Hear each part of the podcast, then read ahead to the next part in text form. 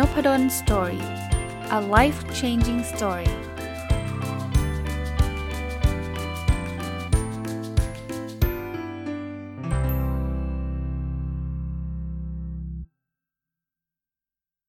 วัสดีครับ ยินดีต้อนรับเข้าสู่นพดล Story Podcast นะครับ วันนี้จะเอาหนังสืออีกเล่มหนึ่งนะครับ มารีวิว เป็นหนังสือที่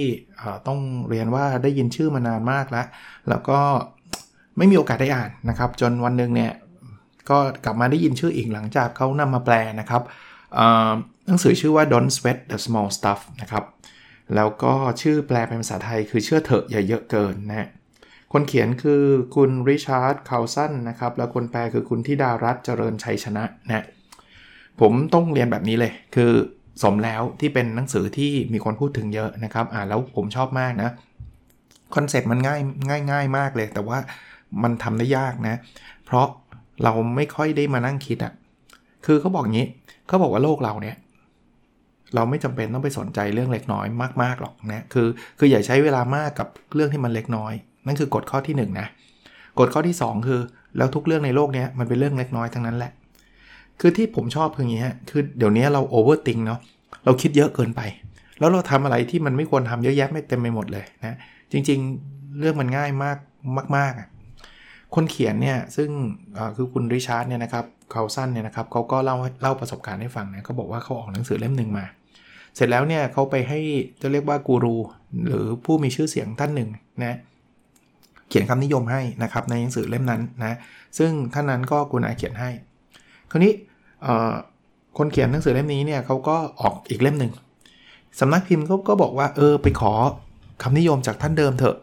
ซึ่งทางคนเขียนเองเขาก็รู้สึกว่าเออถ้าเกิดไปขอคำนิยมจากท่านเดิมเนี่ยมันมันจะแบบไปรบกวนนะนะพูดง่ายๆว่าแหมออกทุกเล่มก็ขอทุกทุกคำนิยมเลยเงี้ยมันก็ดูแปลกๆแต่สำนักพิมพ์ก็บอกว่าลองลองขอดูก่อนไม่เป็นไรหรอกถ้าถ้าเงียบก็ไม่เป็นไรเขาก็เลยเขียนอีเมลไปขอคำนิยม ซึ่งเขาก็บอกเป็นเรื่องปกตินะสำหรับคนที่มีชื่อเสียงเนี่ยบางทีเขาก็ไม่ได้ตอบอีเมลเนาะเพราะฉะนั้นเนี่ยท่านนั้นเนี่ยก็ไม่ได้ตอบกลับมา ซึ่ง ซึ่งผู้เขียนเนี้ยผู้เขียนก็คือคุณดิชาร์ดเนี่ยเขาก็บอกว่ายอมรับได้ก็เขาเข้าใจนะไม่ใช่ว่าเราจะไปขอให้เขาเขียนคำนิยมแล้วเขาต้องเขียนให้เราทุกครั้งนะแต่สิ่งที่เกิดขึ้นก็คือว่าสำนักพิมพ์ดันไปเอาคำนิยมเดิมเนี่ยมาปรับแล้วก็มามาใส่หนังสือเล่มใหม่ฮะซึ่งทำแบบนี้จริงๆมันผิดนะเพราะว่าอย่างอย่างท่านนั้นเนี่ยเขาให้คำนิยมเนี่ยเขาให้คำนิยมสำหรับหนังสืออีกเล่มหนึ่งนะแต่ว่าดันเอามาใส่หนังสือเล่มที่2มันเอาชื่อเข้ามาขายพูดง่ายๆซึ่งมันไม่มันมันผิดทั้งจริยธรรมแล้ว น่าจะไม่ไม่ถูกต้องด้วยนะครับผู้เขียนคือคุณริชาร์ดเนี่ยก็เลยตกใจแล้วก็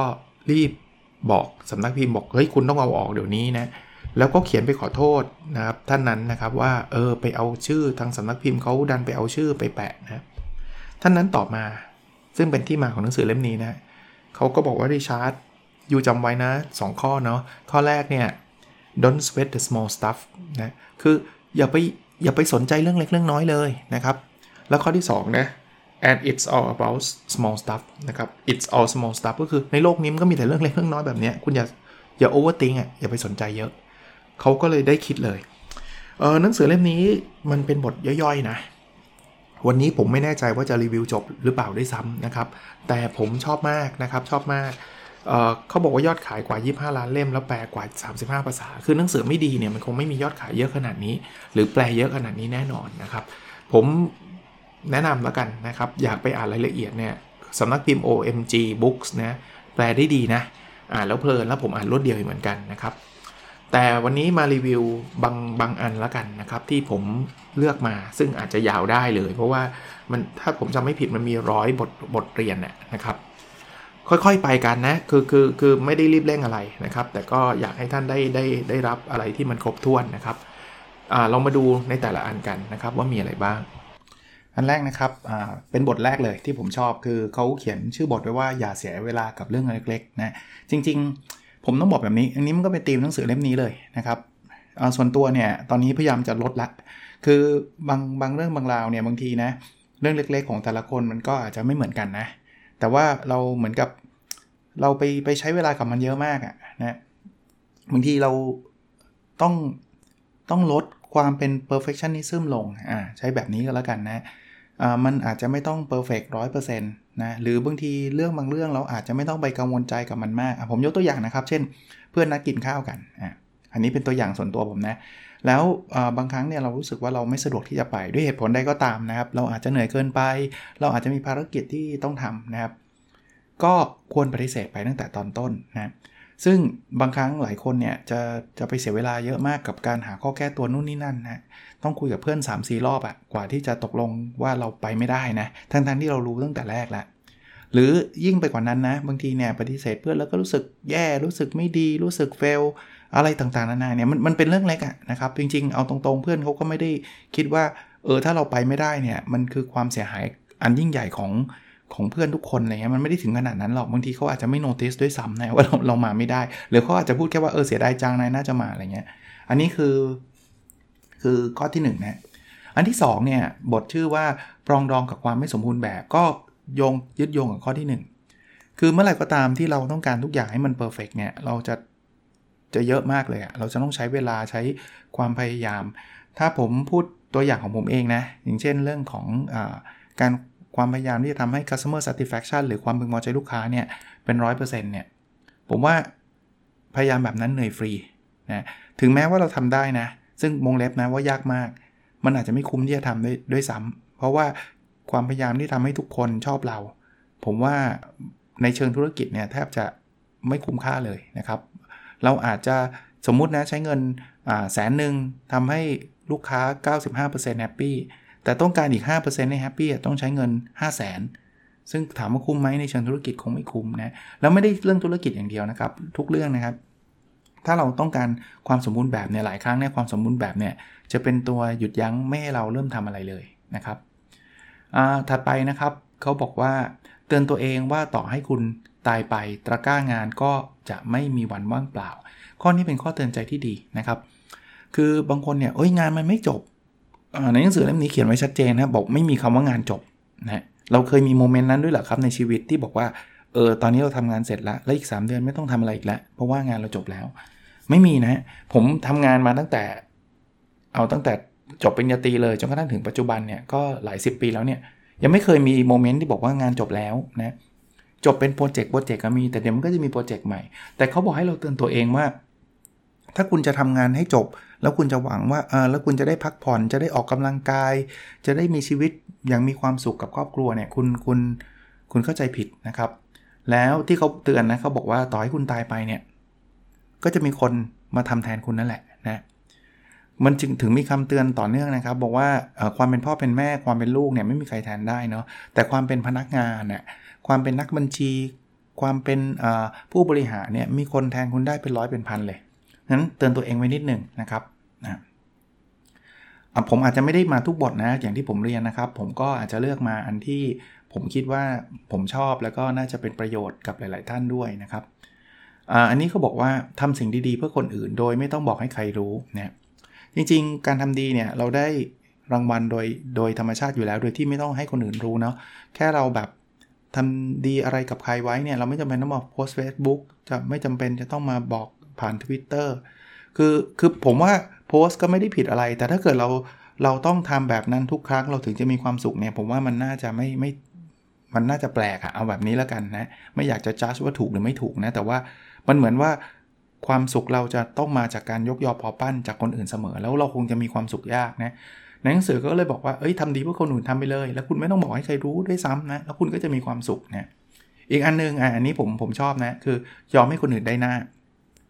หลายครั้งเนี่ยเรารู้สึกไม่มีความสุขนะที่แบบเราทำอะไรบางอย่างแล้วคนอื่นเทคเครดิตเราไปนะ แต่ถ้าเกิดเราจะต้องมาแย่งเครดิตกันทำแล้วฉันจะต้องให้เจ้านายรู้ทำแล้วฉันต้องได้เครดิตไปเต็มๆเนี่ยบางทีมันเกิดการทะเลาะเบาแหวงกัน จนกระทั่งมันไม่คุ้มค่าเลยนะครับ อันนี้เขาก็เป็นเคสของ small stuff อะก็คือมันเป็นเรื่องเล็กๆนะใช่ครับผมผมเข้าใจว่าบางทีมันก็ไม่ควรโดนเอาเปรียบตลอดเวลา แต่ว่าถ้ามันเป็นเรื่องเล็กๆน้อยๆเนี่ยเออให้เครดิตเขาไปเถอะว่าเออเนี่ยเขาเขาทำได้ดีมากเลยนะครับ มันจะชีวิตเราจะง่ายขึ้นเยอะอ่าแบบนี้แล้วกันนะถัดไปที่ผมชอบนะครับเขาเขาแนะนำว่าให้เรียนรู้ที่จะอยู่กับปัจจุบันนะคือมนุษย์เรานะมีแนวโน้ม2อย่าง จิตใจเราเราเราลองคิดดูนะไม่อยู่ในอดีตก็อยู่ในอนาคต แต่สิ่งที่มันมักจะเกิดขึ้นคืออยู่ในอดีตมันก็จมกับความทุกข์นะแล้วแล้วแล้วมนุษย์เราเองเหมือนกันหลายคนเลยแปลกก็คือ เราอยู่ในอดีต แต่ว่าไปอยู่ในอดีตที่มันเป็นความเจ็บปวดอะเราจะคิดได้ง่ายมากเลยว่า เออ เมื่อวานนี้ทำอะไรพลาดไปอะไรเงี้ยแต่เราไม่ค่อยคิดว่าเมื่อวานนี้เราทำอะไรสำเร็จบ้างนะน้อยคนนะเพราะฉะนั้นอยู่ในอดีตมันก็จะเจ็บปวด อยู่ในอนาคตก็เต็มไปด้วยความกังวลพรุ่งนี้จะเกิดอะไรขึ้นกับฉันว่า สัปดาห์หน้าฉันจะโดนอะไรมั่งอะไรเงี้ย เพราะฉะนั้นในหนังสือจึงแนะนำบอกว่าให้อยู่กับปัจจุบันเอออีกอันนึงเป็นคำแนะนำนะที่ที่อยู่ในหนังสือเล่มนี้ที่ผมชอบนะเขาบอกว่า จินตนาการว่าทุกคนรู้แจ้งแล้ว ยกเว้นคุณอ่าแปลว่าอะไรรู้ไหมเขาบอกว่าบางทีเนี่ยเราไปเจอคนที่แย่ๆเนาะไปเจอพฤติกรรมที่มันแบบมันโหขัดอกขัดใจเราอะโดยธรรมชาติมนุษย์นะเจอพฤติกรรมแบบนั้นเนี่ยเราจะรู้สึกแบบฉันจะต้องลุย ฉันต้องสู้ ฉันต้องอัดมันคืนนะอ่า ดรริชาร์ดคาวสันเนี่ยผู้เขียนเนี่ยเขาบอกอย่างนี้ ถ้าเกิดคุณมีแนวโน้มที่จะเป็นแบบนั้นตลอดเวลา แล้วต้องยอมรับนะว่า ถ้าเกิดเรามีความโมโหโทโสตลอดเวลาเนี่ยชีวิตเรามันก็จะหงุดหงิดเนาะจะเป็นชีวิตที่มีความคิดเชิงลบอยู่ตลอดเวลาเขาบอกให้ลองจินตนาการว่าทุกคนรู้แจ้งแล้ว แปลว่าอะไรแปลว่าคนที่ทำไม่ดีเนี่ยจริง ๆ แล้วเนี่ยเขาไม่ได้ตั้งใจหรอกเขาเข้ามาทดสอบให้เราพัฒนาปรับปรุงตัวเองต่างหากล่ะ อะอย่างผมยกตัวอย่างแบบนี้ให้ให้เห็นชัดเจนนะ เช่น เราขับรถนะ แล้วโดนปาดหน้าตุ้ม ใจเรามันเดือดแล้วเฮ้ยโหขับปาดแบบนี้เดี๋ยวเดี๋ยวมีสวยเดี๋ยวลุยนะคือถ้าเกิดเราปล่อยไปตามใจเราเนี่ยเราก็จะลุยเลยนะเราก็จะแบบบีบแต่ใส่ปัดหน้าคืนอะไรเงี้ยแล้วก็อาจจะลงเอยด้วยกันทะเลาะเบาแหวงกัน ซึ่งนี่คือ small stuff นะนี่คือสิ่งที่มันเป็นเล็กๆน้อยๆที่มันอาจจะพาไปเป็นเรื่องใหญ่ ซึ่งมันไม่คุ้มค่าเลย วิธีการคิดที่หนังสือเล่มนี้เขา แนะนำเขาเขาให้คิดว่าไอ้คนที่ปัดหน้าเราอะจริง ๆ แล้วอาจจะเป็นคนที่แบบเหมือนเทวดาเอาเอาง่ายๆนะแต่เขาไม่ได้พูดคำว่าเทวดานะเขาแบบเป็นคนที่รู้แจ้งแล้วอะเหมือนเทวดาลงมาแล้วจะมาทดสอบใจเราว่า เราจะสามารถควบคุมอารมณ์เราได้ไหม ถ้าเรามองคนแบบนั้นปุ๊บเนี่ยเราจะไม่โกรธละนึกออกไหมอ๋อเขามาทดสอบเราเว้ยว่าถ้าเราเจอสถานการณ์แบบนี้เนี่ยเราจะรู้สึกยังไง ผมอาจจะไม่ได้บอกว่าเราเราต้องยอมทุกสถานการณ์หรือยังไง ก็ตามนะบางทีมันก็ต้องมีเดือดมีโกรธมีอะไรบ้างเป็นเรื่องปกติของมนุษย์นะแต่ถ้าใครมีปัญหาเรื่องนี้บ่อยๆ ลองคิดแบบนี้ดูนะโดนโดนใครด่าในโซเชียลมีเดียโกรธมาก อยากจะไปด่าคืนซึ่งมันต้องใช้เวลาใช้แรงแล้วก็รู้สึกทุกข์เนี่ยเฮ้ยลองคิดว่าไอ้คนมาโพสต์เราเนี่ยจริงๆเขาเขารักเรานะ แต่เขามาเป็นเทวดาลงมาทดสอบเรา อันนี้คือความหมายของคำว่าจินตนาการว่าทุกคนรู้แจ้งแล้วยกเว้นเรานะยกเว้นยกเว้นคุณนะ ข้อถัดไปนะที่เขาแนะนำคือเขาบอกว่ายอมให้คนอื่นเป็นฝ่ายถูกเกือบทุกครั้งเขาไม่ได้บอกทุกครั้งนะคืออันนี้ผมเคยเคยคุยให้ฟังในพอดแคสต์ว่าคุณจะเอาอะไรระหว่างความสุขกับความถูกต้องอะบางทีเราไปทะเลาะเบาแหวงในเรื่องเล็กๆนะเราต้องการถูกอะคือผมไม่ได้บอกว่าเราต้องไปยอมในสิ่งที่ผิดนะ แยกแยะให้ให้ให้อ่าให้ชัดเจนนิดนึง คือเดี๋ยวพูดแบบนี้บอกอาจารย์ก็เขาผิดเนี่ยเราจะบอกให้เขาถูกได้ยังไง อย่างนี้เขาก็ไม่รู้ตัวสิอะคือถ้ามันเป็นเรื่องใหญ่ ถ้ามันเป็นเรื่องที่คุ้มที่จะแลกอย่างนี้ คุ้มที่จะเถียง คุ้มที่จะพูฟพูฟเลยฮะ แต่ถ้ามันเป็นเรื่องเล็กอะ่ะ ผมยกตัวอย่างเรื่องเล็กอะ สมมติเราคุยกับภรรยา แล้วภรรยาบอก เราชวนภรรยาบอก เอ้ยไปกินอาหารญี่ปุ่นกันไหม เพราะว่าคราวที่แล้วคุณชวนไปกินนี่ แล้วภรรยาบอกว่า เฮ้ย ฉันน่ะเหรอชวน ฉันไม่เคยชวนเลย มันมีทางเลือกแล้ว มาถึงจุดนี้ จุดแรกคือเราต้องพูดว่าเราถูก ซึ่งเรื่องนี้เป็นเรื่องเล็กสำหรับผมว่าเขาเคยพูดหรือไม่เคยพูดว่าไปกินอาหารญี่ปุ่นหรือเปล่าเนี่ยเป็นเรื่องเล็กมาก แต่ถ้าเรามาถึงจุดนี้ปุ๊บบอกภรรยาสวนออกมาบอกว่า เฮ้ย ฉันไม่เคยพูดเลยว่าฉันจะไปกิน คราวนี้ถ้าเกิดเราจะทำให้เป็นฝ่ายถูกนะ คุณนะพูดจำได้ไหมเมื่อวานนี้เนี่ยจำได้แม่นเลย ผมบอกว่าไปกินจีน คุณบอกว่าจะไปกินญี่ปุ่นนะ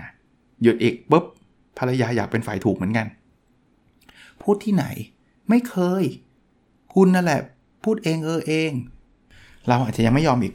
เฮ้ยทำไมคุณเป็นแบบนี้วะ คือพูดแล้วทำไมไม่ยอมรับวะ แล้วมันลงเอยด้วยอะไรทะเลาะกัน แล้วไปกินข้าวด้วยกันไหมอาจจะไม่ไปกินข้าวด้วยกัน หรือก็หน้าบูดหน้าบึ้ง คือสุดท้ายเนี่ยผมว่าสุดท้ายทั้งสองคนก็อาจจะถูกทั้งคู่นะ คืออาจจะมีคนใดคนหนึ่งลืมก็ได้นะ หรือหรืออาจจะมีคนหนึ่งใครคนใดคนหนึ่งถูก แต่ว่าคุณจะพูดไปทำไม ง่ายกว่าไหมที่ เราจะยกให้เขาเป็นฝ่ายถูก เช่น เออ วันนี้ไปกินอาหารญี่ปุ่นกัน แล้วภรรยาบอกว่า เออเออผมบอกว่าเอาวันนี้ไปกินอาหารญี่ปุ่นกัน เมื่อวานคุณบอกคุณอยากกินนี่ แล้วภรรยาผมบอกว่า สมมุตินะ เออ ฉันไม่เคยพูดเลยนะว่าอยากกิน แล้วเราจบ โอเค เออหรอ เออ ไม่ได้พูดหรอ เฮ้ย เรา เราเข้าใจว่าเธอพูด แต่ไม่เป็นไรหรอก เอาเป็นว่าจะไปกินไม่ล่าวันนี้ จบไหม ผมว่าจบ แล้วมีความสุขไหมมีความสุข คุณจะถูกทำไมฮะ คุณจะเอาแต้มไปเพื่ออะไร เน้นนะถ้ามันเป็นเรื่องเล็กถ้ามันเป็นเรื่องใหญ่ว่าโอ้ลูกทำอะไรไม่ถูกต้องแล้วเราจะไปบอกให้เขาเป็นฝ่ายถูกอันนั้นไม่ใช่นะครับเราต้องสอนเขาให้เขาเข้าใจนะอะถัดไปครับเขาบอกว่าเป็นฝ่ายแสดงความรักหรือยื่นมือออกไปก่อนนะบางคนเนี่ยเฮ้ยอยากให้เขารักเรา อยากให้เขาเคารพเรา อยากให้เขาทำอะไรเราแต่เราไม่เคย offer หรือเราไม่เคยยื่นมือออกไปก่อนเลย การที่เราอยากได้อะไรเนี่ยเราต้องให้เขาก่อนนะสำหรับผมเนี่ยเป็นสิ่งที่สำคัญนะ อันถัดไปนะครับเขาบอกว่าให้ถามตัวเองครับ ว่าในอีก 1 ปีข้างหน้าเรื่องนี้จะยังสำคัญอยู่ไหม คือบางคนเนี่ยเรื่องใหญ่ทุกเรื่อง ถ้าเราไม่ไม่แน่ใจว่าเรื่องนี้เรื่องใหญ่หรือเรื่องนี้เรื่องเล็กเนี่ยนะลองคิดว่า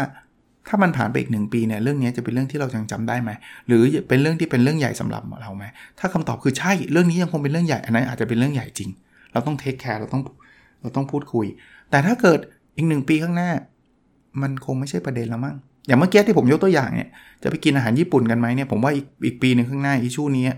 คงคงไม่ใช่เป็นประเด็นที่ต้องมาคุยกัน แต่เออ ถ้าตอนนี้เราจะซื้อบ้านเนี่ยอ่าอันนี้อันนี้เรื่องใหญ่แน่นอนฮะเพราะหนึ่งปีข้างหน้าเนี่ยสิ่งที่ชีวิตความเป็นอยู่เรามันก็จะจะไม่เหมือนกันระหว่างซื้อกับไม่ซื้อบ้านถูกไหมเพราะฉะนั้นอันนี้ต้องต้องคิดเยอะๆนะครับ อันนี้ก็เป็นการเทสว่าอะไรเป็น small stuff อะไรเป็นเรื่องเล็กอะไรเป็นเรื่องใหญ่ อีกเรื่องหนึ่งนี่ผมผมก็ชอบนะครับ คือเขาบอกให้ยอมรับซะเถอะว่าชีวิตไม่ยุติธรรม คือมันไม่มีอะไรยุติธรรมหรอกแล้วจริงๆคำว่ายุติธรรมเนี่ยสำหรับแต่ละคนเนี่ยก็ตีนิยามให้ความหมายแตกต่างกันนะนั้นถ้าเราจะจะคิดว่าต้องเท่าต้องยุติธรรมทุกเรื่องทุกอย่าง เราจะไม่มีความสุขหรือมีความสุขน้อยนะครับ อันนี้คือคือข้อแนะนำของเขานะครับอ่าถัดไปนะครับเขาบอกว่าอ่าย้ำกับตัวเองว่าชีวิตไม่ใช่ภาวะเร่งด่วน คือทุกอย่างเนี่ยอย่าไปแบบโหต้องทำต้องเสร็จต้องทำต้องเสร็จตลอดเวลา มันเหมือนรถเร่งเครื่องอะ่ะถ้าถ้าผมจะเปรียบเทียบตัวอย่างนะครับ คือเร่งเครื่องเนี่ยมันเร่งได้ในบางช่วงบางตอนฮะแต่ถ้าเกิดคุณกดคันเร่งตลอดเวลาเนี่ยหคือเครื่องไหม้สคืออาจจะเกิดอุบัติเหตุ ชีวิตก็เหมือนกันนะครับ ถ้าถ้าอยู่กับภาวะเร่งด่วนแบบโอ้โหวิ่งหัวหมุนเลยตั้งแต่ตื่นนอนเนี่ย ผมว่าถ้าเป็นระยะสั้นไม่เป็นไร เพราะว่าเข้าใจ ว่ามันคงมีเรื่องราวบางอย่างที่มันเข้ามา แต่ว่าถ้ามันเป็นระยะยาวเนี่ยอันนี้ไม่ใช่ชีวิตที่ถูกต้องแล้วนะครับ ถัดไปเขาบอกให้เจียดเวลาวันละนิดคิดถึงใครสักคนที่จะขอบคุณนะเขาภาษาอังกฤษเรียกว่า gratitude นะเรื่องเนี้ยคือผมว่าเราจะต้องมีคนที่เราอยากขอบคุณเนะ่ยพ่อแม่พี่น้องภรรยาสามีลูก คิดสักนิดหนึ่งวันหนึ่งใช้เวลาไม่เยอะหรอกแล้วคิดจริงๆ อยู่อยู่บนรถ BTS ขับรถก็คิดได้นะครับ คิดได้นะ อีกข้อหนึ่งนะที่ผมผมชอบแต่ว่าส่วนตัวตอนนี้ยังไม่ค่อยได้มีโอกาสมากนัก แต่พยายามจะหาโอกาสตรงนี้มากขึ้นนะเขาบอกว่าให้หาเวลาเงียบๆให้กับตัวเองทุกวันเนี่ยคือเราอยู่กับมือถืออยู่กับเพื่อนอยู่กับสิ่งแวดล้อมเต็มไปหมดเลย ลองหาที่เงียบๆนะไม่ไม่ต้องใช้เวลาแบบโอ้โหสองสามชั่วโมงไม่ต้องถึงขนาดนั้นนะผมว่า 10 10 นาที 15 นาทีก็พอละนะแล้วเรามานั่งตกผลึก หลีกเลี่ยงการอ่านมือถือหลีกเลี่ยงแม้กระทั่งการอ่านหนังสือนะสำหรับผมถามว่าผมมีเวลาเงียบๆอ่านหนังสือคนเดียวป่ะมี แต่ผมก็ยังอยู่กับหนังสือนะมันไม่ได้อยู่กับตัวเอง อยู่กับตัวเองคือมันต้องเงียบแล้วก็นั่งคิดจริงๆนะอันนี้ก็จะจะจะจะช่วยเราได้นะครับ อีกเรื่องหนึ่งนะครับคือเป็นผู้ฟังที่ดีกว่าเดิมผมว่าการเป็นผู้ฟังเนี่ยมันจะทำให้เราได้รับความรู้ใหม่ ๆทำให้เราเข้าใจคนอื่นมากขึ้นนะเดี๋ยวนี้เนี่ยคนชอบเป็นผู้พูดมากกว่าผู้ฟังนะครับ บางทีการโต้เถียงเกิน มันเกิดขึ้นเนี่ยแล้วมันไม่จบเพราะว่าเราเอาแต่พูดเนี่ยเราไม่ฟังไงเราพูดอย่างเดียว หรือผมเคยเล่าอยู่เรื่อยๆนะอย่างอย่างเช่นลูกเนี่ยขึ้นรถมาแล้วบ่นปุ๊บพ่อเบื่อโรงเรียนจังเลย แทนที่จะฟังเขานะว่าเขาเบื่ออะไรเขามีความรู้สึกยังไงเนี่ยเราใส่เลย ลูกรู้ไหมสมัยพ่อตอนเด็กเนี่ยพ่อลำบากกว่าลูกตั้งเยอะโน่นนี่นั่นถามว่าแล้วอย่างเงี้ยเขาอยากจะพูดไหมล่ะ เพราะว่าเขาพูดมายังไม่จบประโยคเลย เราใส่เข้าไป 3 นาที 5 นาที หรือบางคนเนี่ยใส่เข้าไปเป็นชั่วโมงเลยนะ เขาเลิกนะครับวันหลังเขารู้สึกหงุดหงิดเขาก็ไม่อยากจะมาพูด บางทีนะเขาไม่เขาไม่ต้องการคำแนะนำด้วยซ้ำเขาอยากให้มีคนฟัง แต่แน่นอนถ้าเกิดเราฟังแล้ว รู้สึกว่าไม่ถูกต้องเป็นความคิดที่ต้องต้องสอนเขายังไม่ต้องสอนทันทีฮะให้เขาพูดมาให้จบก่อน แล้วเสร็จแล้วเนี่ยเดี๋ยวเราค่อยใส่ความคิดเห็นเรานะครับ บอกไปนะอันนั้นอันนั้นก็เป็นสิ่งที่หนังสือไม่ได้พูดนะ แต่ว่าผมผมต่อยอดให้นะครับ ผมคิดว่ามันมันเวิร์กนะ อีกอันนึงเขาบอกให้รู้เท่าทันอารมณ์ความรู้สึกของตัวเองนะและอย่าไปหลงกับอารมณ์ด้านลบ คืองี้ คือบางทีเนี่ยเราแบบ ไม่ไม่ไม่รู้เท่าทันแปลว่า เอางี้เวลาเราโกรธเนี่ย ถ้าเราตระหนักรู้ว่าเราตอนนี้เราโกรธเนี่ยความโกรธยังไม่หายไปนะ แต่มันจะลดลงเราไม่เชื่อลองดูครับ มันจะลดลงนะถ้ารู้สึกว่าเออตอนนี้เราเราโกรธแล้วนะ เดี๋ยวมันจะแบบเบาลง มันอาจจะไม่หายไป completely แล้วก็อย่าอย่าหลงไปกับอารมณ์ด้านลบแบบโหโกรธที่แบบโกรธเป็นวันอะไรเงี้ยคืออันนั้นนะ่ะนานเกินไปนะครับงานงานเกินไปนะข้อนี้ผมชอบนะคล้ายๆเมื่อกี้เหมือนกันคล้ายๆที่ผมบอกว่าเป็นเหมือนเทวดาลงมาคือเขาบอกว่าชีวิตคือบททดสอบ มันเป็นเพียงบททดสอบ คือในหนังสือเล่าให้ฟังครับบอกมีคนพูดแบบนี้นะบอกว่าชีวิตเนี่ยมันคือเทสนะเพราะถ้าเกิดมันไม่ใช่บททดสอบเนี่ยต้องมีใครสักคนมาบอกเราแล้วล่ะว่าการใช้ชีวิตที่ดีเนี่ยควรจะทำอะไรนะโอเค อีกสักนิดหนึ่งนะครับ วันนี้คงไม่จบนะแต่แต่ก็อยากให้ได้มากที่สุดเท่าที่จะเป็นไปได้นะครับ แล้วเดี๋ยวเรามาต่อกันนะครับเขาบอกว่าให้เราฝึกอ่อนน้อมถ่อมตนนะผมว่าทักษะอันนี้เป็นทักษะที่ที่ดีนะดีเราเราจะสังเกตเห็นไหมคนเก่งมากๆเนี่ยมักจะไม่โม้ว่าตัวเองเก่ง ผมผมไม่เคยเห็นคนเก่งมากๆที่จะมาบอกว่าเออโทษนะครับผมเนี่ยระดับโลกนะฮะคุณเคยเห็นวอร์เรนบัฟเฟ่พูดแบบนั้นไหมว่าเออทุกคนครับ คุณรู้กันไหมครับว่านักลงทุนที่ยิ่งใหญ่ที่สุดในโลกคือใคร คือตัวผมเองผมผมยังไม่เคยเห็นเลยนะ คนเก่งมากๆเนี่ยจะมีความอ่อนน้อมถ่อมตนโดยธรรมชาตินะเราไม่ไม่ใช่แกล้งนะ ไม่ใช่แบบว่าเออผมมันห่วยไม่อันนั้นมัน fake นะครับ แต่แต่เขาจะเขาจะอ่อนน้อมถ่อมตนอะนะผมเคยเล่าให้ฟังเวลาผมไป present paper โอ้ผมตอนแรกผมกลัวมากเลย professor เก่งๆอะที่เราแบบเขาเป็นปรมาจารย์ทางด้านนั้น แล้วเขามาฟังเรา present เนี่ยโอ้โหสวยแน่เขาเล่นเราเละแน่นอน เพราะว่าเราความรู้นี่แบบ เสร็จเซี่ยวเขาเลยอะแล้วเราแถมไปอ้างอิงงานเขานี่อ้างอิงถูกป่ะก็ไม่รู้ แต่เราจะพบว่าคอมเมนต์เขาเนี่ยนะเป็นคอมเมนต์ที่แบบ เกือบจะเกือบจะเรียกได้ว่าถ้าเกิดใครไม่รู้จักเขาเนี่ย ดูจะเหมือนเขาเป็นคนไม่รู้เรื่องนั้นด้วยซ้ำนะเขาเขามีวิธีการคอมเมนต์ที่ทำให้เราไม่เสียหน้าเลยครับ มันเป็นการถามด้วยความอยากรู้แล้วแอบใส่ข้อแนะนำไปให้เราแล้วเราเราจะรู้เลยว่านี่คือคำแนะนำที่แบบเรียบง่ายมาก แต่เป็นเต็มไปด้วยความสุภาพ อันนี้เป็นประสบการณ์ส่วนตัวที่ผมเจอนะครับว่า เออ เวลาคนเขาเก่งมากๆเนี่ย มันเหมือนน้าเต็มแก้วแล้ว เขาไม่ต้องการคำเยินยอปอปั้นอะไรอีกแล้วนะ เพราะนั้นเขาจะมีความอ่อนน้อมถ่อมตนที่ที่สูงนะครับ ก็เพื่อให้ไม่ยาวเกินไปวันนี้ขอไว้ตรงนี้นะครับหนังสือเล่มนี้ยังไม่จบนะครับ วันนี้ไม่ได้มีอะไรมาแจกนะฮะเพราะว่าเดี๋ยวขอให้จบเล่มนี้ก่อนแล้วกันนะครับ แล้วเดี๋ยวค่อยประกาศอีกทีก็แล้วกัน เดี๋ยวยังคงเอาต้องเอามาใช้ในการรีวิวก่อนนะครับ แต่ถ้าท่านอยากจะมีข้อคิดเห็นอะไรนั้นทำได้ตามตามสบายนะครับ เป็นปกตินะแต่ว่าวันนี้ยังไม่ได้มีอะไรแจกเหมือน2อสวันที่แล้วนะครับ ก็เดี๋ยวจะมารีวิวต่อนะครับ แล้วเราพบกันในสดถัดไปครับ สวัสดีครับ